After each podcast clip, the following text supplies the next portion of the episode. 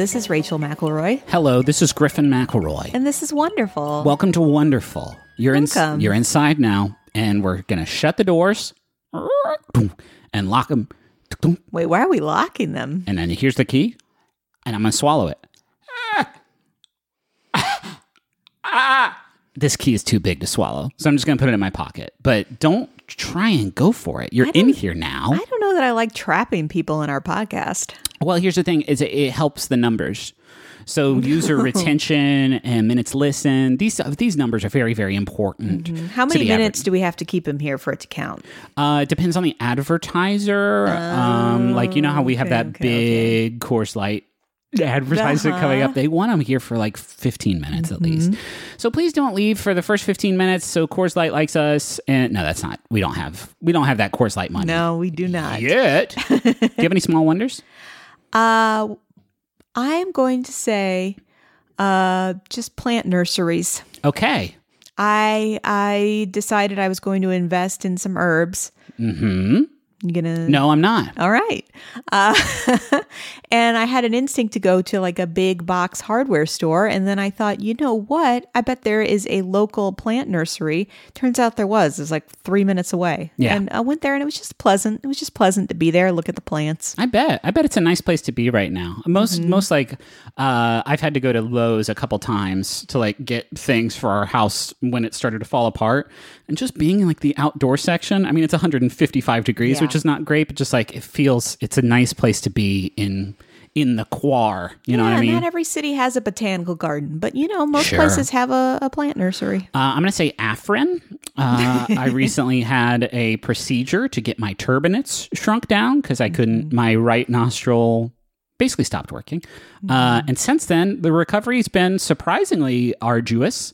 And uh, I've been very, very stuffy and, and hurting. And uh, that Afrin is like the fucking limitless pill.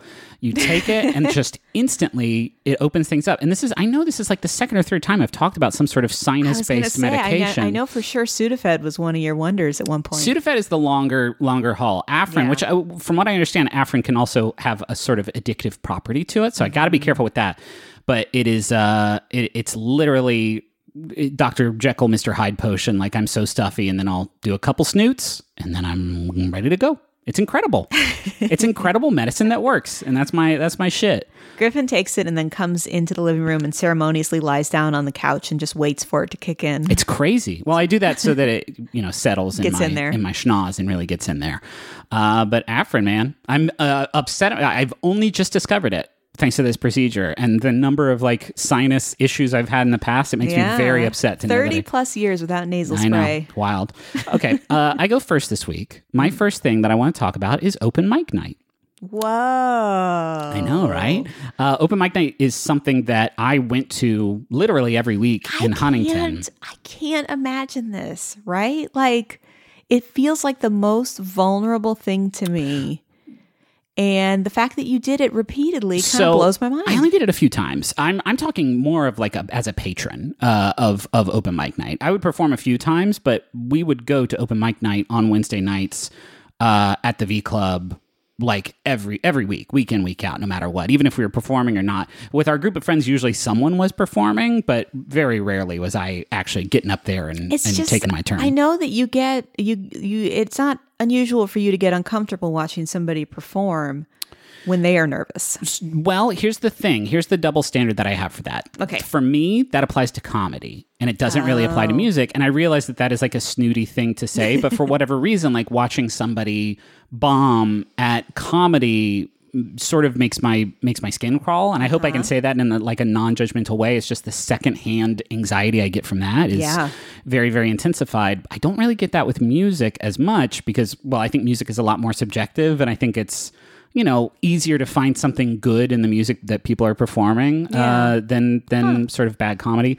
Uh, but also because like i don't do that kind of like music sort of professionally like i don't play live performance music professionally so like i don't have as much to draw on when i use my imagination to pretend it's like me up there bombing Um, so I, I really, really uh, enjoyed open mic nights. I have I haven't really gone to them since I moved away from from Huntington quite as much. There was a place in Chicago I would go to occasionally, um, but uh, it, it's such a great idea, and the, the unpredictability of it, I think, for me, is what makes it so exciting. Like you really never know what you are going to see at any sort of given open mic performance. Um, and yes, there are certainly lots of performances that are um, not great, but sometimes you'll see a performance that is great and you get that like really nice moment of sort of talking with your friends and then just sort of the conversation stopping and being like, oh shit, like whoever's on stage right now is actually really, really good. Yeah. Um, it did the few times that I did perform. It is terrifying because you, uh, whenever I would, you know, bring my guitar up there and play, like you know what that audience is like because you've been in it. So you like you know that it's not the most rapt attention, and so you're you're kind of fighting for their attention a little bit, which makes it satisfying when you get it, but you know all the more disheartening when you don't.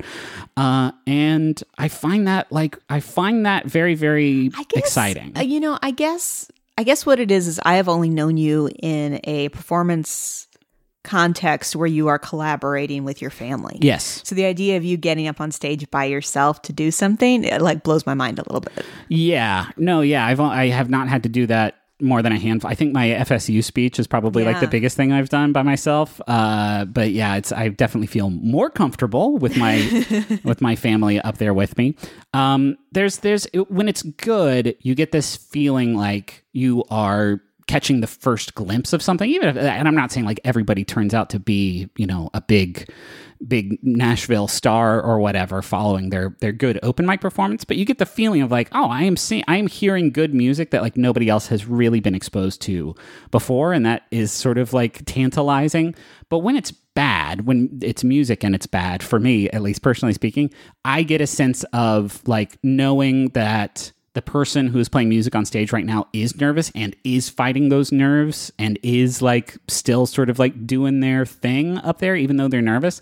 I find that very like um you know i get secondhand gratification off that like watching somebody face their fears like that. Yeah. maybe i should it's a double standard. I should feel that way about comedy too but it's it's uh i don't know why. It Yeah, I didn't me mean I didn't mean to call you out. I think like I am somebody who gets incredibly nervous doing anything by myself on stage. Uh, and for example, when I was in Chicago, you know, I was somebody who was really involved in poetry at the time and went to a lot of, you know, what could be called kind of a poetry open mic yeah uh, but could never imagine doing it myself. Like Yeah. as confident as I might have felt in my ability. Like, uh, oh God, yeah um i i just I- i also think like a good uh open mic venue uh, has That's this like true. symbiotic relationship with the performers and the patrons where like if the open mic the v club was a very welcoming Yeah. spot for for musicians to come and play so first of all like it would attract real weirdos who would get up there and do like some pretty uh, let's call it experimental shit Yeah. which is super inter- like super fun like this is bad but i've never heard it before so holy shit um but it also attracted people who were very good and very talented and because it was a positive experience because of the venue and the way they sort of like enforced things and and, and, Yeah. and invited that talent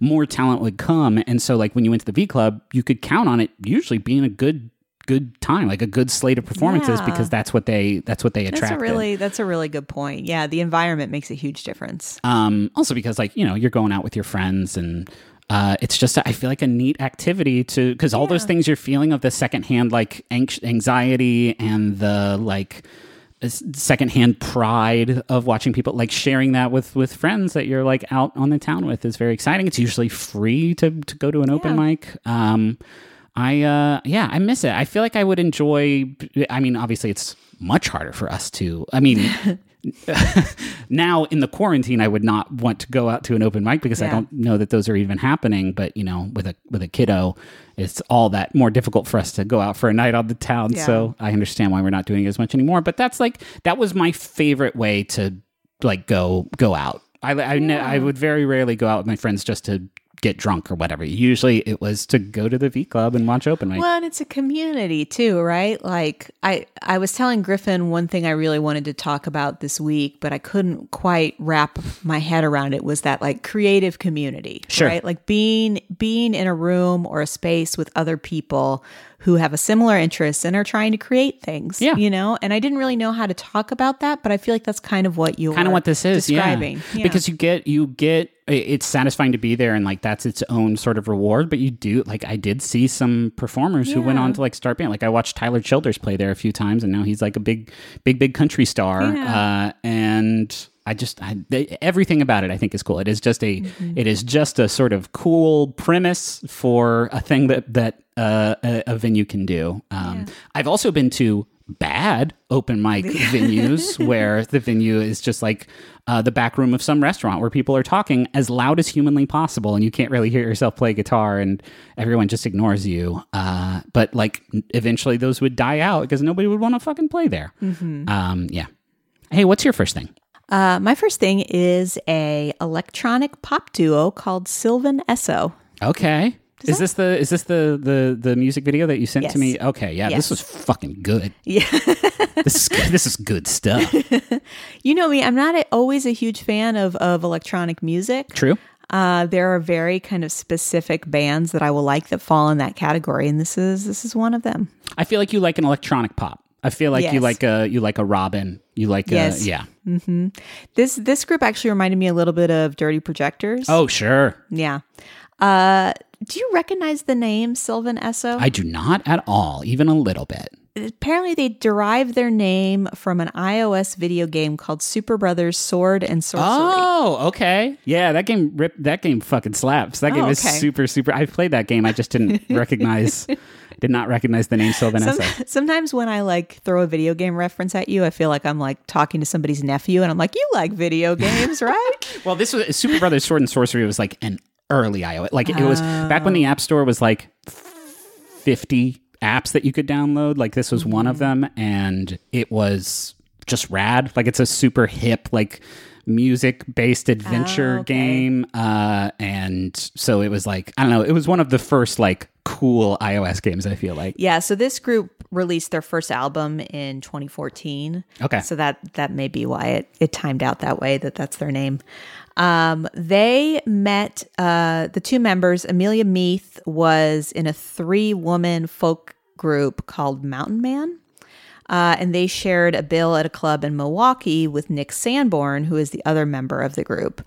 Uh, Amelia and Nick are actually now married. They formed their band and then in 2016 got married. I love that. That's they're on that they're on that Pomplamoose tip. Uh, they are now located in Durham, North Carolina. Uh, so they have had two albums. Uh, the first one, Sylvan Esso, was the name of the first album in 2014. The second was What Now in 2017. And then their album Free Love is set to come out September 25th. Okay. Uh, and I discovered them. I, you know, it was interesting. So I actually one of their songs I did know uh, on their first album was called Coffee, and they did an episode of Song Exploder. Oh, cool. God, that show's so fucking good. God, Song Exploder's good. Uh, I don't think I have actually listened to that episode, but I have heard that song. Um, they did chart their debut single "Hey Mommy" uh, came out, you know, in 2014 and reached number 39 on the Billboard chart. It's higher than we've gotten. It's true. Where are we? Where did we get? Where did we end We got to up? 40. 40. Oh, 40 with uh and what was gosh. Hey, Daddy. Hey, Remember? It was, and it would be like, "Hey, Daddy, that tie's too big for you." You know, Rachel and I watched a clip of some old "Whose Line Is It Anyway?" and fella, f- f- folks wearing their fucking ties in the in the mid to late '90s. Why were those shits so large? very large. I mean, everything was large, right? Like the suits were big, the ties were big, the pants were big. so big these ties. Mm-hmm. Wow, all of them. Mm-hmm. All of them. Drew, Ryan, fucking Greg, all these ties.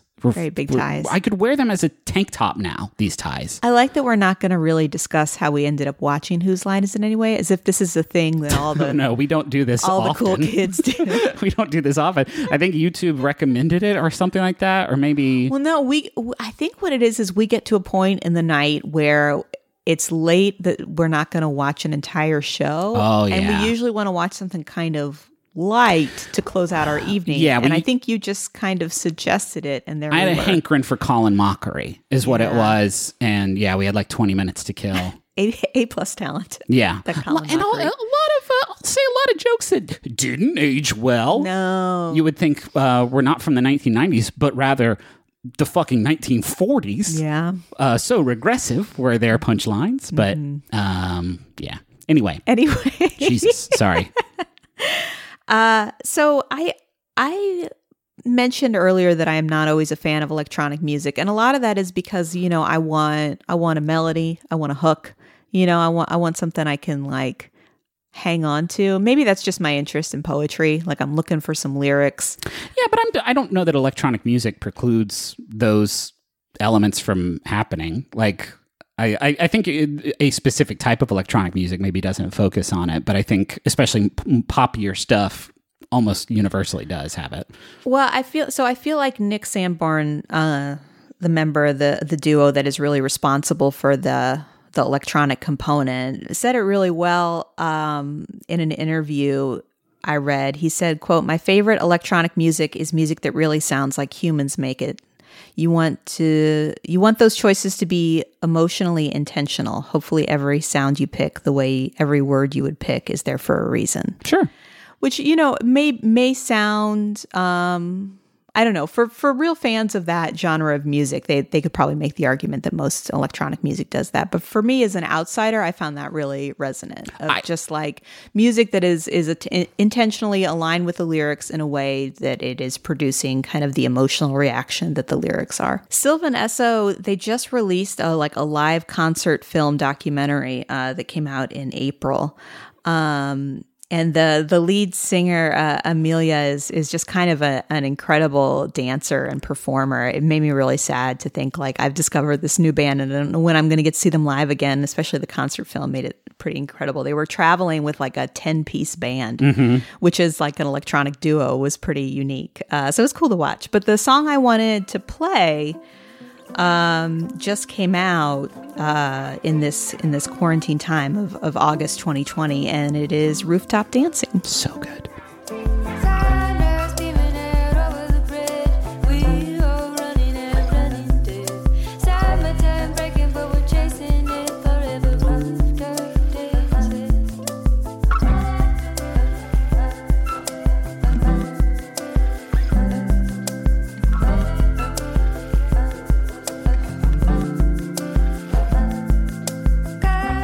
I would encourage everybody to check out the video for this song. the The group lives in North Carolina, but they uh, have roots in New York, and the video is is just kind of New York in this time right now, where there is still activity, there is still a lot of vibrancy, uh, but it is you know a lot in isolation. Uh, And the video, I think, really captures that. It's it feels like a very hopeful video. You know, it's kind of communicating there is still this spirit there, even if the city looks very different. Sure.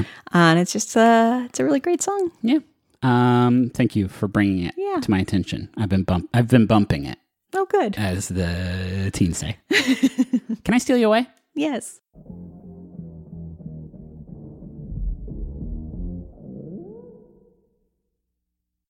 Griffin, Yeah. you know it's a shame Mm, what? Is that when you order uh, meals to be delivered to you, they can only be for dinner. That's true because of the law. But wait, wait, what's this coming across our desk? The law is different now. is Factor. These rebels are operating outside the boundaries of food law. Factor has breakfast. They have midday bites. They have smoothies. Uh, there's lots of stuff you can get with Factor. What other things can you get with Factor? well, I'm looking at this menu right now. They got a lot of tasty little options for you. I'm talking about artichoke and spinach chicken with roasted zucchini and tomato butter. Did you even know that butter could be tomato? Not me. Shredded chicken and loaded mashed taters with I changed the word. They say potatoes, but I said taters, precious. With mushroom gravy, smoked cheddar, uh, bacon, and parmesan broccoli. Uh, this this menu is out of sight, and my mouth is just watering looking at these glossy JPEGs of tasty food. So head to factormeals.com slash wonderful50 and use code wonderful50 to get 50% off. That's code wonderful50 at factormeals.com slash wonderful50 to get 50% off. it can be intimidating trying to roll with the console cowboys in cyberspace. Um, there's always the worry that maybe they know something that you don't vis-a-vis um, website design or website functionality, and you think that I could never be that. I could never be among their illustrious ranks. Griffin, if I wanted to build a website where I ranked my favorite episodes of Ghostwriter, would I be able to do that? Well, first of all, it would be the same list as everybody else's with the Julia Stiles episode at the top. But yes, you can do that with Squarespace. It's the all in one platform for building your brand and growing your business online. Every Squarespace website and online store comes with a suite of integrated features and useful guides that help maximize prominence among search results. Do you want to have special functionality like maybe a members only VIP club section of your website? You can do that. Do you want to sell stuff? Yeah, you can do that too. Do you want to have an online scheduler so that people you can you can sell uh, your time? Yeah, you can do that also. Anything is possible.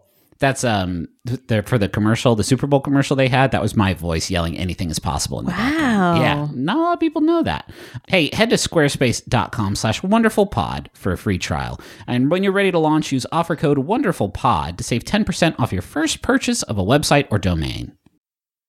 We got a couple jumbo goms here. Can I read the first one? Yes. This one is for Future Alex from Past Alex, who says, Hello, Future Alex. This is Past Alex. Whoo boy, these last six months. Am I right? I feel like this message could have worked at any point. At any time. Anyway, uh, despite everything going on, I'm proud of everything that you're doing. Uh, I will always love our long walks together, laughing out loud to manga, and petting every dog that we can. I'm your biggest supporter, and I can't wait to see what we do. Your best friend, Alex. This is very powerful, Alex. it's strong and beautiful and clean. There was a time true. during that message where I forgot it was a person writing a message to themselves. Yes. And then I was like, what a great friend. Oh, wait, no, this is. Uh, yeah, it's very much it's very much on that Lizzo that Liz, Lizzo tip. What's that song where she talks about marrying her Your I'm- own I- your, own, your? Mm-hmm. own soulmate? God, that song rips. Uh, you want to read this other one? I do. This message is for Will. It is from Desi. Will, I love waking up with you every morning and falling asleep with you every night. You are the best person I could have possibly met. My dear, my doll. Love you lots and lots and polka dots. Your Desi. So good. What a good every, lots and lots and polka dots. a succinct little little package there, but every every moment of it was a delight to the Mm. senses. Five stars. Five stars, A plus, gold sticker that has uh that has what who's Bart Simpson on it. He's giving big thumbs up on his skateboard. Oh, And- sun with a smiley face in it. Yeah, and it says uh, "cool job." no, wait, it's an ice cube or snowman. It says "you cool." Oh, perfect, You did cool. You did cool. Now we're here. Schmanners. Noun. Definition. Rules of etiquette designed not to judge others, but rather to guide ourselves through everyday social situations. Hello, Internet. I'm your husband host, Travis McElroy. And I'm your wife host, Teresa McElroy. Every week on Schmanners, we take a look at a topic that has to do with society or manners. We talk about the history of it. We take a look at how it applies to everyday life. And we take some of your questions. And sometimes we do a biography about a really cool person that had an impact on how we view etiquette. So join us every Friday and listen to Schmanners on MaximumFun.org or wherever podcasts are found. Manners, schmanners. Get it? Can I hear your second thing? You know, I teased it. You knew it was coming. I did. You- everybody knew it was coming. They the the press, the podcast press has been buzzing about it because I dropped some hints last episode. Some people are about to win some money yeah, when uh, they bet on the next episode topics. the hurdy gurdy. Mm-hmm. Uh, did you listen to the thing I sent you? I did. It was cool to see because I I legit don't think I've heard of the hurdy gurdy. I did not know what it looks like. Yeah, it's a weird box type. Okay, let's let's start. The, let's start at the very beginning. Uh, the hurdy gurdy is a stringed instrument. uh, that could be best described as a sort of crank based violin accordion. You crank with one hand, a, a hand crank, and with the other hand, you manipulate buttons to change the tone of different strings that are played by a uh, rosined wheel. So imagine instead of the bow, uh, which you would play with a uh, typical stringed instrument like a violin or a cello uh, that you know produces sound as you rub it across the strings. The wheel is sort of the same idea, but it just doesn't stop. You can produce long, uninterrupted notes because you're cranking this wheel and it's rotating against the strings and uh, creating sound. And these buttons can change the sound, right? But there are also buttons that you can set so that they are pressed up against the string that you are not changing. So those produce a constant sort of drone. They're called drone strings. Um, and they produce one tone that you can then play a melody over with the buttons. And that's a hurdy-gurdy. Because of those drone notes, it is sort of, uh, it, it has the sort of sound impression of like a, a bagpipe which also does uh, drone notes. But uh, to give you an idea of what the hurdy-gurdy is, I want to play a song uh, or a clip from a song. Sorry, every time I wrote hurdy-gurdy, my the app I used to take notes tr- translated it to curdy curdy. Like who is ta- who, First of all, whoever ooh this milk is quite curdy. Like nobody says that, and nobody would say it twice in a row. Anyway, uh, there's a there's a song on YouTube. It has like four million views uh, because it's one of those YouTube recommends sort of uh, quicksand pits that people just kind of fall into. Uh, it is by a, uh, a performer named Andre Vinogradov. Uh, and the song is called Equilibrium Medieval Tune. Uh, and it has an organ. It's cheating, but there's an organ layered on top of it. But it'll give you a sound, uh, an idea of what the, the sound of a hurdy-gurdy is like.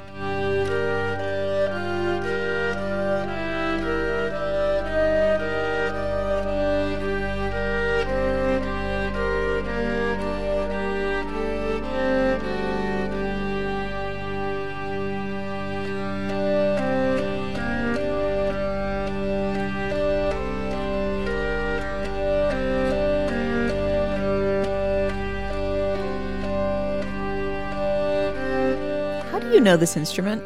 Uh, so my uh, uh, the first time I think I ever heard the words hurdy gurdy and saw what it was was when I was playing Sea of Thieves, uh, which is that pirate game that I infamously ate a banana while covering for Polygon. Ah, Um, yes, yes, yes. Uh, because uh, when you're playing that game, you can sort of play sea shanties with the other members of your crew, and there's like an accordion and something else. But one of the instruments is a hurdy gurdy. I was like, "What the fuck is that thing?" Uh, and so I looked it up, and it is a a sort of semi traditional sort of folk instrument uh, used used in a lot of folk music. It has sort of an interesting origin. Um, it is used interchangeably with the bagpipe in a lot of different places because it has the the drone notes that give it a sort of similar sound. So you can sort of compose around it the same way. Um, so there's lots of different types of folk music that use uh, the, the hurdy gurdy, uh, like the uh, Catalan folk music, Cajun French, Hungarian, and Slavic folk arrangements. All typically can uh, include the hurdy gurdy.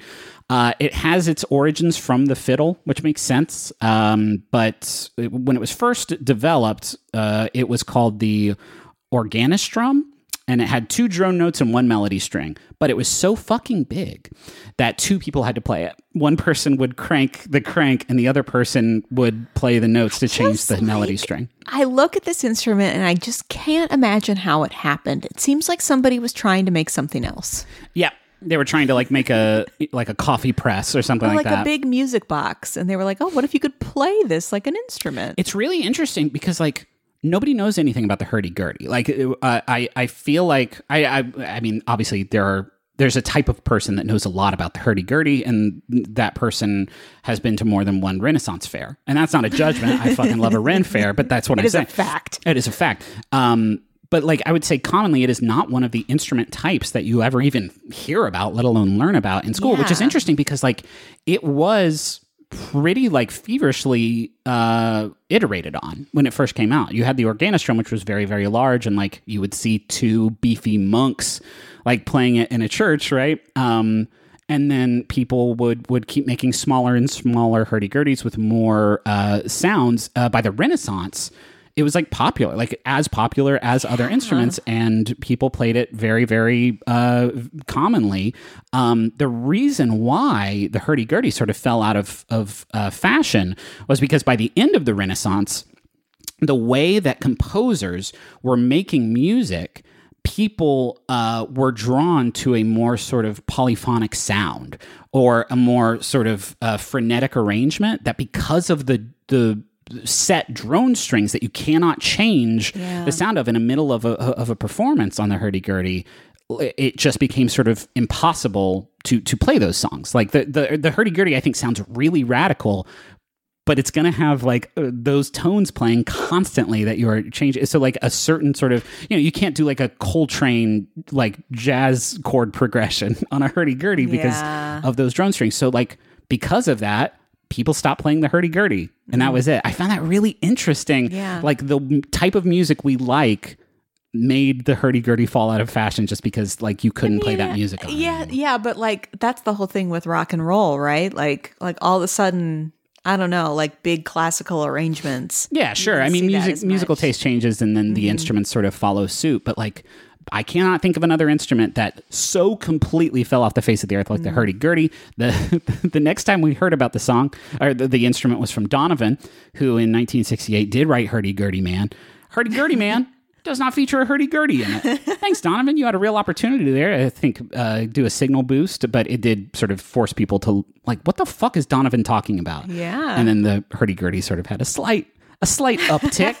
uh, I mean, it is prohibitively expensive. I looked into hurdy gurdies. I thought you might have. you know, I looked into her. You know, I love a specialty instrument that I will Uh-huh. play for like one Adventure Zone song and then put in the closet and never play again.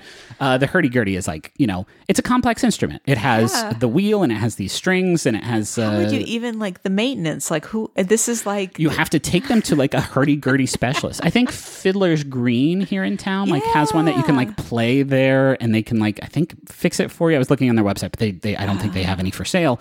Um, but there you know there's a handful of hurdy gurdy players on YouTube who have like hurdy gurdy channels and you go and watch them. But it's so niche because of uh, the the price of entry and because like just nobody really knows about the hurdy gurdy. But I think it is. Uh, I think it's. I just think it's amazing. glad you did this after your bell tower week. We're like we're like on a month of I could do a whole month of obscure instruments. instruments. Uh, the uh, the name hurdy gurdy uh, is thought to be onomatopoetic, just because of back in the day the sound that it would make as you had to crank it. Although hurdy gurdy or hurly burly are also old English terms for like commotion. So Yeah, I was gonna say be- I always thought it was a dance.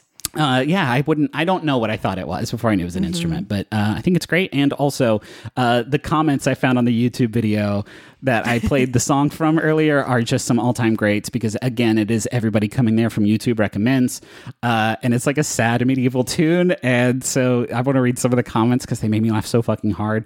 Uh, when thy serf chooseth not to fertilize thy field, but to forsake thou and fertilize thy wife when thine liege lord takes 50% of thine crop yield instead of just 40%. it's like if a violin and a bagpipe had a daughter, but she was saddened by something. uh, and then, so the YouTube recommended has brought us all together again. Good to see you all. Sweet. I love it, man. All there's there's a genre of like old obscure stringed instruments played by sort of weathered looking people that have the funniest fucking YouTube comments I have ever I've ever seen. I saw one of uh, like a three stringed like very dark sounding gothic sounding lute. Uh, and one of the comments was like other musicians uh, I have to check my I have to check my tunes. This guy I have to check my runes. Which I was- anyway. So Are you gonna make some memes? Maybe. Seems like maybe you're gonna make some memes. I'm no, I have no interest in creating any more memes. The banana one was enough for me. He retired. I've retired. I'm getting out on top. Fucking, uh, uh, I'm very uncomfortable with the energy I've created in the studio today. Is Is it big? big. Like, Wow. uh, I was not aware of this until yesterday when I saw that it was like uh, uh, on on Twitter, and people are saying it on Twitter, referencing the TikTok meme, referencing the inscrutable clip from the My Brother, My Brother Me television show. You're gonna be on a reply all yes, yes, no. I bet. I Oh. bet that's the next step. I don't know if it's that big. It's weird to me though. Why that? Why that? I mean, it's it's a good thing. I get it. It's good. I'm not. Hey, I'm not complaining. It's you're just. a funny guy. Everybody loves Griffin. What's your second thing? uh, my second thing is time travel. oh yeah, baby! Are you kidding me? I'm gonna make Travis McElroy listen to just this segment of Wonderful. So he, Travis gets irrationally fucking angry about time travel things in movies. Oh my god! Oh, it delights Ask, me. ask Tra- Hey everyone, ask Travis his thoughts about Looper, Forgot about and then Looper. stra- and then strap in for the ride of your life. I, mean, I have never been one of those people, let's just say, to really deeply examine a piece of culture in the way that Travis does, That's why I love you so so so much. uh, which is probably why I like time travel so much. I don't care about the science. No, Don't don't waste your time. Don't don't waste my I, time. I mean, I enjoy it. All right. When you're watching Quantum Leap, for example, and he takes that string and creates a loop and then balls up the string to explain how one person's life could touch multiple points. You love it that. Were, I love it. I do. I love that. But am I going to sit there and try and figure out whether or not that makes sense? No, No. Not. no thanks. Um, I I don't. You know, I hear I'm here to say I haven't figured it out. All right. She's been trying, folks. She's been trying. We have a, a closet that is just full of like there's a colander wrapped in tin foil with some batteries taped to it, and you said that that was your time your time cap. And when you put that on, you could um you said chrono jump was the term that you used, but really you just started like sort of bunny hopping. I've tried different speeds in my car with different songs playing. Yeah, you did 88. You did you did 33. You did um you did negative 5. You thought if you went back, but then you you You've destroyed a lot of homes and houses. Uh I I was I was sitting down to think like really like okay obviously I've talked about quantum leap I love quantum leap uh what other kind of time travel pieces of fiction and film Sure. are big for me um there is a book I read written in 1970 and my parents had it and I must have I, don't want to say middle school middle school feels right called Time and Again and it was about time travel but it was it was in that very like for the purposes of connection and romance kind of book Oh, a real lake the lake house situation. yes that's Okay. another one i really liked the lake house I'm not going to I saw it in theaters. uh, another book i read came out in 2004 time traveler's wife Oh yeah. it's made into a movie uh, that is actually written by um, a faculty member at Columbia College in Chicago. Oh, interesting. Yeah. Uh, you know, I had briefly considered getting an MFA and actually got into the MFA program there and then didn't go. And I kind of regret it only because she taught there and it would have been cool to have her as a teacher. Um, Back to the Future, Got to. got to. What's your favorite of the 3? I think the first one. Yeah. Yeah. I mean, the third one I think is underrated. Uh, I definitely would not say the second one. Really? Yeah. Second one is just recycling a lot of the first one. I don't know. I like the second just- one's my favorite. Really? Yeah, I just like all the Like future, the future shit. future stuff. The the the hoverboard future scenes, both the the race uh, through town and the like car chase later on, like those were my absolute shit when I was a kid. My absolute shit. Um, Bill and Ted. Okay. You know, What do you think of the new one? Can I get your thoughts on the new one coming out? I out? mean, I, I don't know anything about it. you watched the trailer? No. Oh, okay. There's a trailer. You should watch it. Um, I've also I'm not I don't know much about Tenet, but I heard that Tenet has a time travel element. It's yeah. I mean, it's got like a Christopher Nolan time travel element, which okay. is like nobody really understands what's going on. like time can go backwards for some people. I don't know. It looks wild. Um, some of the orig kind of time travel phenomenons. I mean, everything that I read said H.G. Wells, The Time Machine. Got to. But they also 1843, even before that, Charles Dickens, A Christmas Carol. Um. You know, Yeah. he's, he's traveling to different times. Yeah, absolutely. You know, Yeah, for sure. that is time travel. Yeah, the time machine is pretty explicitly about time travel, though. Yeah. that Oh, one's yeah. more about a spiritual journey into one's memories.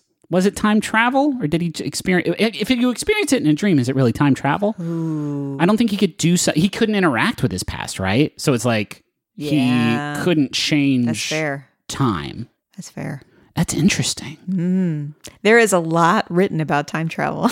yeah, I know. a lot of different like theories and ways of describing it, a lot of like speculation on whether or not it will ever be possible. Did your did your research into this uh, fictional subject uh, bring up Primer? No. Oh, okay. Primer is a movie uh, that it's like an indie movie that was like critically acclaimed because of its uh, like hyper realistic approach to time travel. Oh. where it's like a box that you get inside and then you have to sit in it for like eight hours and then when you get out it's before you got in the box and so you can sort of like manipulate the the things that happen and then when you climb in the box that version of yourself just like now no longer exists because uh, Oh. it's it, it is a hyper convoluted but like almost ironclad. Like it's somebody made it's like somebody made a movie listening to people's complaints about like causality and like why time travel movies can't happen. Like all right motherfuckers like i'll make an extremely dry indie sci-fi movie. So it's like almost un it's im- unpalatable but it's also super fucking fascinating. Yeah, I so when I when I read about time travel, um what I read was also pretty dry and it and it was like Scientific American talking about time dilation that you get from like approaching the speed of light. oh yeah i guess interstellar had that explicitly So so for example, um the the thing in Scientific American that I read talks about, you know, if you left Earth in a spaceship continuously moving at 1g, uh, you would begin to approach the speed of light. And as the ship continued to accelerate, it would come closer to the speed of light. And under that circumstance, a round trip to the center of our galaxy and back, a distance of some 60,000 light years, could be completed only in a little more than 40 years. Upon arriving back on Earth, the astronaut would only be 40 years older, while 60,000 years would have passed on Earth. hurts your hurts the old noodle to think about kinda, eh Kind of hard to really get the the brain around. Mm-hmm. Um, a lot of them t- just talk about this idea of you know you are always moving at the speed of one second per second, but when you are you know flying or traveling, it, you can kind of futz with that a little bit at the time on the clock, but it's not like It's going back to make sure that yeah. your parents fall in love. Which is what I'm interested in. yeah sure absolutely Uh, read a little bit about wormholes. Again, don't understand it. Yeah, wormhole. That's I'm looking what. at. Yeah, once you get into string theory and shit, I'm like, nope, bye.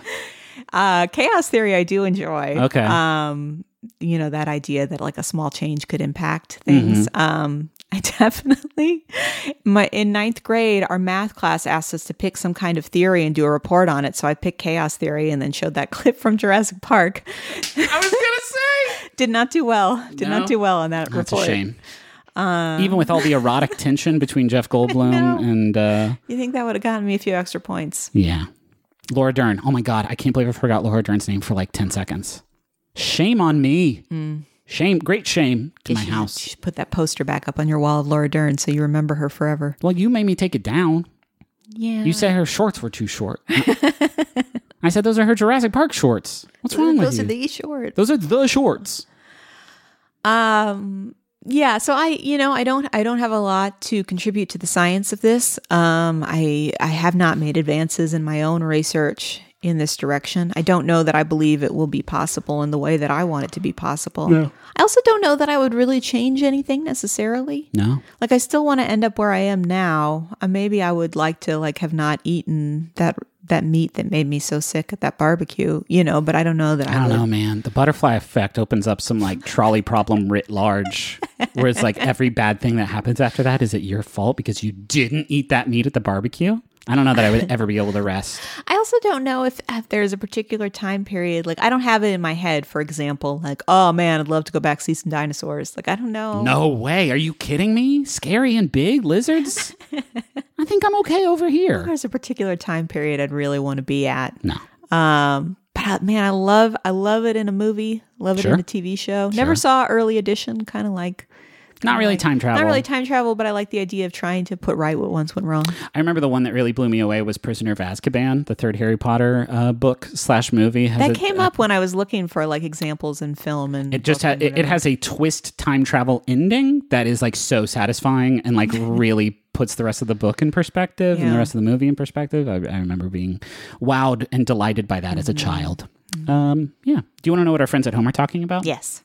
Well, we got one here from Lauren who says, When you're taking a walk around the neighborhood, pass an open garage, and the floral, cottony smell of detergent wafts from their uh, running washing machine and out through the garage. Oh my God. Laundry smells so much better when you're not doing it. That is 100% true. That's very true. It's very good. I used to, man, God, I love that smell as a kid. Seeing like the steam come out of like somebody's uh, like basement exhaust pipe Yeah. in the dead of winter and getting really close to it and smelling it, and then probably giving myself some sort of chronic condition because of just how much I was huffing washing machine exhaust fumes. Uh, Tia says something I find wonderful is painter's tape. Peeling it off the wall to reveal a crisp, clean line of paint is so satisfying and just might be the best part of painting. Not just that, but when you can get, when we painted Henry's nursery in our old house, oh. I managed to like peel off an entire wall up over a door, like in one single pull, even though it was multiple pieces of tape. Holy shit, that's satisfying. wow, that's good. I've been watching a lot of those videos on Facebook where people make art by putting tape down and painting around it and then lifting. That's a nice video. Those are really popping off. Like you make the moon by putting a circle of tape on a thing and then painting around it. Yeah. Mm-hmm. Why are we? Why are we seeing? Is that viral?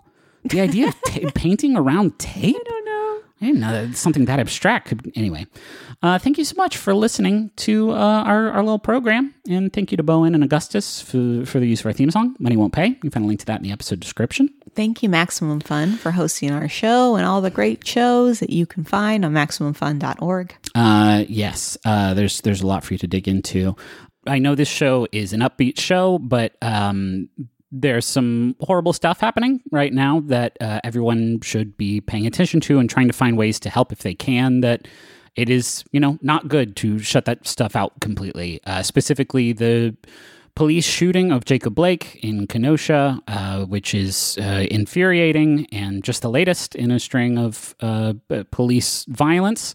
There are ways that you can support uh, protesters on the ground, like uh, the Milwaukee Freedom Fund uh, or supporting Black Lives Matter, uh, and to not, you know, completely turn away from that because it is as important as ever um, to find out what you can do to help. Uh, also, the California wildfires, there's uh, no shortage of ways that you can help out with that.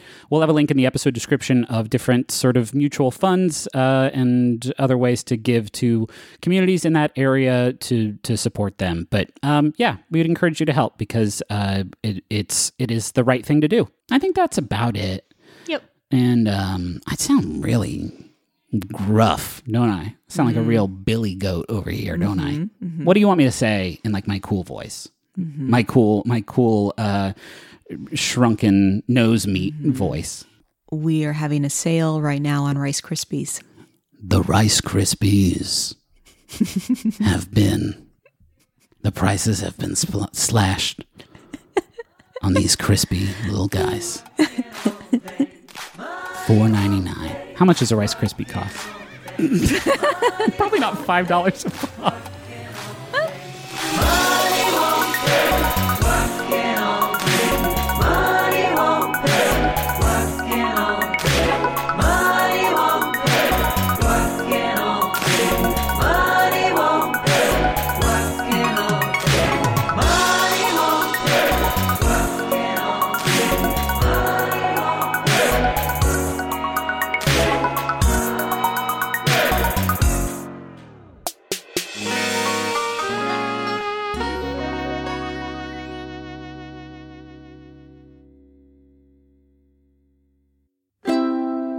MaximumFun.org. Comedy and culture. Artist owned, audience supported.